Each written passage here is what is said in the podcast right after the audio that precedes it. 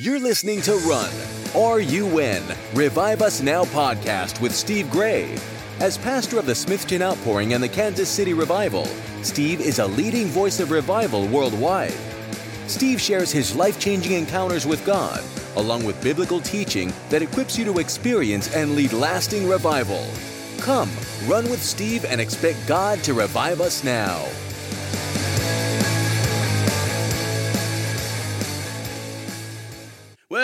Everyone, and welcome again to another Revive Us Now podcast. I am your host, Steve Gray, and we're going to talk about revival, the signs of revival, and what some people think about revival. Because I was talking to somebody, well, more than one time this has happened to me, when I went around, you know, I went all over the world because of the Smithton Outpouring and the Kansas City Revival and being on TV and around the world, and uh, got invitations all around the world. And of course, those revivals were going on at the same time. And uh, and I would preach uh, about revival and talk about it, and churches were crying, and pastors were crying out, God, we, uh, we need a move of God in our church. We need something deeper. And I was trying to help them. And every once in a while, I'd meet somebody that would say to me, though, you know, we can't have revival. We can't have it. It's not scriptural. What? It's not scriptural to have a move of God. And I'd say, well, why do you say that? And they'd say, because we're in the last days. And in the last days, the devil's supposed to take over. It's supposed to be everything's supposed to go bad. It's the devil. We can't have a move of God because the Bible says the devil's going to take over. Well, uh, it sounds good if you put the pieces together, but it doesn't make much sense.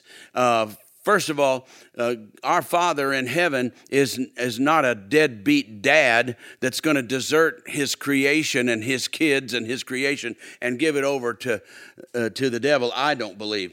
And so, one, some of the scriptures that they get that from, of course, Revelation is one, but one of the things they get that from is they don't read it properly is Matthew 24. What a great scripture that is. So let's look at it in context and how that is uh, telling us about revival and basically saying you're wrong. You're wrong if you're thinking is we can't have a move of God because we're not supposed to have a move of God. The, we're supposed to have a move of the devil. You know what I'm saying? And so they get that idea. There's all, all uh, the, the, that what we're supposed to experience is everything supposed to go wrong and bad, and you know all that stuff. And so let's look at it. So right before uh, Matthew 24, Jesus is talking about Jerusalem. Okay, let's think of that Jerusalem. Okay. And he says, you know, he, he longs to gather and protect, but that's not going to happen. It's going to be desolate, and, uh, and, and there's not going to be one stone left, and it's all going to come down. Okay, that's what right before 24. Then 24, the disciples are walking with Jesus and they're all marveling. Said, Look at these magnificent buildings. And you see, and Jesus says, Truly I tell you, not one stone here will be left on another. Every one will be thrown down. So, what's the subject of right before 24 and 20 and chapter 24 of Matthew? The, they're all talking about the buildings and the temple that looks so magnificent in Jerusalem. That's what they're talking about. And so it's not, he's not talking about, let me tell you 2,000 years from now what's going to happen or the end of the world or whatever. And so then they say, well, uh, tell us when this is going to happen. And they throw in a line that, that gets people confused. And what will be the sign of your coming and the end of the age? Well, they, everybody then jumps ahead and says, oh, that means the end of the world, the end of the age. And uh, what they're talking, what Jesus then, whether they meant that or not, what Jesus then begins to talk about is the end of the age that they're in, and that is the Israel as they know it, the Jewish religion as they know it. Because later, as you read, it says, uh, Truly, I tell you, this generation, and some have said this generation that sees those things, but no, he's already talking about the buildings, right? He's talking about the buildings they're looking at. He says, This generation that sees these things will not pass away. And so, what it's talking about, and you go to the best scholars in the world, they'll tell you this is true, that he's talking about the destruction of the temple. And the temple's going to come down, and because he's talking about Jerusalem, they're going to be slaughtered and the temple's going to be burned down, destroyed, not one stone left on another. That's what he said. Not talking about the end of the world, he's talking about the end of this age of Judaism as they knew it is going to come to an end. The temple's going to come down and Rome is going to come and, and uh, crucify and kill all, all. It's going to be terrible. And so that's what he's talking about. And when he talks about his when is going to be your coming, everybody thinks it's going to be one coming in the you know the end of the world and he's going to appear. But in this case, Jesus describes his coming in judgment. You remember when he came into the temple and he turned the tables over and he that was a demonstration of his what he's going how he's going to come because God was not pleased with what he saw. He's, he's made a whip, even it said. You know, so he's going to come in judgment. So that's everything here's what he's talking about. Can we apply it today? Can we use some of it today? Yes, of course. There's things in here for us today. So, anyway, then he begins to describe it. Well, here's what people do then he talks about uh, the deception and all that kind of stuff. And he says there'll be wars and rumors of wars. Because, see, he's talking about 40 years from when He's, he's looking at these buildings 40 years later, giving them 40 years. And there'll be wars and rumors of wars. And, uh, but see to it, you're not alarmed. Okay? A lot of people trying to alarm us today with the, that the world is coming to an end. Such things must happen. Uh, but he says, but the end is still to come. Now, how about this line? Nation will rise against nation, kingdoms, there'll be famines, earthquakes in various places. So, what happens then? Every time we have an earthquake, then a preacher gets up the next day or whatever, next week, and says, All right, the end is near. We had a terrible earthquake. That's a sign of the end, right? Or a tragedy, or a tornado, whatever it is, or something, or a war, or whatever. Because the people have, so many people have the idea that the end of the age or the end of the world, which is not what he's talking about here, uh, going to end, though, in terrible, some terrible, terrible way.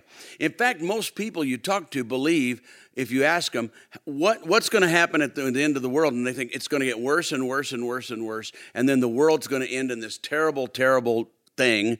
That's why so many people think that probably nuclear war or something like that, it's going to all just explode and the world's going to blow up and it's going to end terrible and things are going to get worse and worse and worse. And so they be, that's why they begin to put the end of the world which by the way, the world never ends, it's transformed. The world we have is going to be transformed into the new world, new earth. But anyway, that's beside the point here. And so that's why they think it's all going to go over. So the, they put the end of the world into the hands of the devil. And then at the very last moment, when everything's gone terrible, terrible, terrible, terrible, then Jesus shows up and takes care of it and it all changes then. So they expect it to go bad. Bad, bad, bad. And here's why because they said, well, it's the end, isn't it? And there'll be earthquakes and famines and terrible things and wars and all that kind of stuff's going to happen, all right? And then they throw in, you know, beasts and other things from other books in the Bible. But here's a funny thing here's what it says it says, but there will be all these things, and it's just the beginning of the birth pains. But it's but it's but we always put it at the end. All right? So, how's the end come? You see, here's what we miss we like to put it in the hands of the devil and in the hands of evil and say the world's going to end that way and the good Jesus is going to finally show up at the last minute. But that's not what this says, and it's not what Jesus said. You see, it's a funny when we read this that we read about all these things, bad things happening, and then he says, he, he says, all these things are going to have famines and wars and earthquakes in various places. But then he says, but the end is not yet. What? What? Well, I thought that was the end. Everybody preaches, this is the end, bad things. He says, no, the end is not yet. What does he say is going to happen? He says, he says this, he says, uh, the end is going to come not by bad things. You know how the end comes? Who's in charge of the end of the uh, end of this age to when Jesus returns? Who's in charge? You don't even know, do you? Do you know? It's not the devil. It's not earthquakes. It's not famines. They're not in charge. Listen to this. How do you bring the end? The end does not come with trouble and famine and earthquakes. Here's the end. And this gospel of the kingdom will be preached in the whole world as a testimony to all nations. And then the end will come. Oh, who's in charge of the end? The preachers. The preachers are in charge of the end.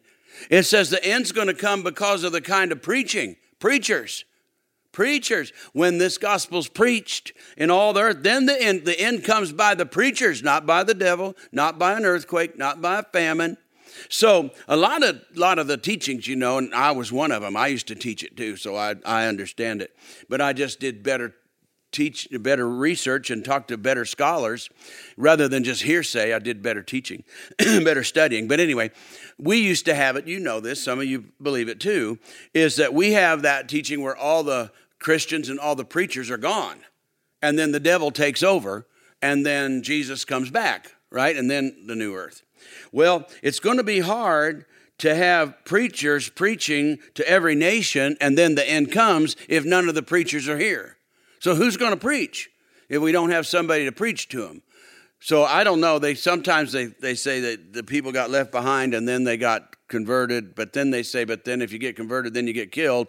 So I don't know where they're going to get the preachers to bring the end unless we've got this whole thing wrong and it doesn't go down in flames. It doesn't go down with earthquakes, famines, or wars, or bombs, and the whole earth just explodes, but it goes another way. And that's why we, when this guy said, we can't have revival because it's all supposed to go to the devil and all explode. And you're talking about this great move of God where we get the presence of God and the fire of God's in our churches. And then the, an outpouring comes and spills over into a great awakening and people are experiencing God. And they just can't get that because they read these things and they put it all at the end. But these things were going to happen to the Jewish people in Matthew 24. Now, that doesn't mean we're not going to have troubles because lead, troubles might lead up to a revival and cause people to turn to God. There could be wars. I believe there's real possibility that wars are on the horizon now. But that doesn't mean it's going to end with a war because this, this is going to cause people, I think it's going to end with a big victory, triumph of a great outpouring and a great uh, awakening. Will everybody choose it? Of course not. No, not everybody's going to choose it, but it's going to end a, in a way where the bride of Christ is glorifying Christ. The bride has taken on the, the way a bride is supposed to, fully in love with Jesus. And when that bride and the people of God are loving God and serving God and full of the Holy Spirit, they've gone as far as they can go to glorify Jesus while still in this body then there's no place else to go. And the gospel has been preached to all nations, and then the end will come. Well, I hope that's given you something to think about, at least, of why somebody would say we can't have revival and why I would say, oh, yes, we can, because the end doesn't come by famine and sword and earthquakes. The end comes by preaching. I hope that gives you something to think about. Till next time, bye bye. Thanks for listening to the Revive Us Now podcast with Steve Gray. Push the subscribe button so you don't miss an episode and spread the word on social media. For more episodes and resources, go to reviveusnowpodcast.com. Until next time, keep on running for revival.